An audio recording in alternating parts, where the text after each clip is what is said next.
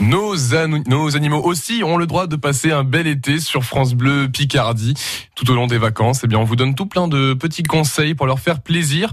Aujourd'hui, comment devenir membre à la SPA Réponse avec Béatrice Aptequier. Bonjour Anne-Marie Choquet. Bonjour. Euh, comment on peut devenir euh, bénévole? Est-ce qu'on peut être bénévole pour un petit moment euh, à la SPA Exactement. Il faut savoir qu'il y a 4000 bénévoles en France. Donc la SPA ne peut pas vivre sans, de, bénévoles. Donc les bénévoles sont là pour soigner les animaux, donc pour aider à la sociabilisation des chats, pour promener les chiens, mais aussi les bénévoles peuvent aider au nettoyage, par exemple. Ils peuvent aussi intervenir dans les écoles pour en fait promouvoir la SPA auprès des jeunes. on a différentes missions euh, que l'on retrouve sur, euh, sur notre site internet. Euh, il y a énormément de missions qui peuvent correspondre à tout type mm. de personnes et même si on a très peu d'heures à consacrer, on peut devenir bénévole à la SPA. Alors on peut aussi devenir bénévole en étant par exemple famille d'accueil. Exactement. Par exemple, en ce moment on a des chatons. On ne me tentez pas.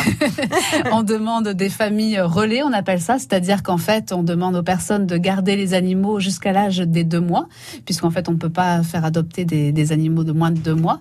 Et après dès l'instant ils ont deux mois, ils arrivent en, refuge et on les fait adopter. Mhm. Et donc, euh, les chats ne sont, sont très rarement finalement euh, dans le refuge. Alors, les chats sont euh, dans les refuges quand ils ont l'âge d'être adoptés, donc c'est-à-dire à partir de deux mois. D'accord. Donc, ils restent pas trop longtemps. Il, y en a quand même, quand même, parce qu'en ce moment, il y en a énormément de, chatons à adopter, donc c'est vrai qu'il y en a, il y en a beaucoup. Merci beaucoup, Anne-Marie. Merci beaucoup. La minute animale, c'est à retrouver sur francebleu.fr ou directement sur notre application France Bleu. Demain, on verra comment bien protéger son animal contre les puces, les tiques et autres parasites.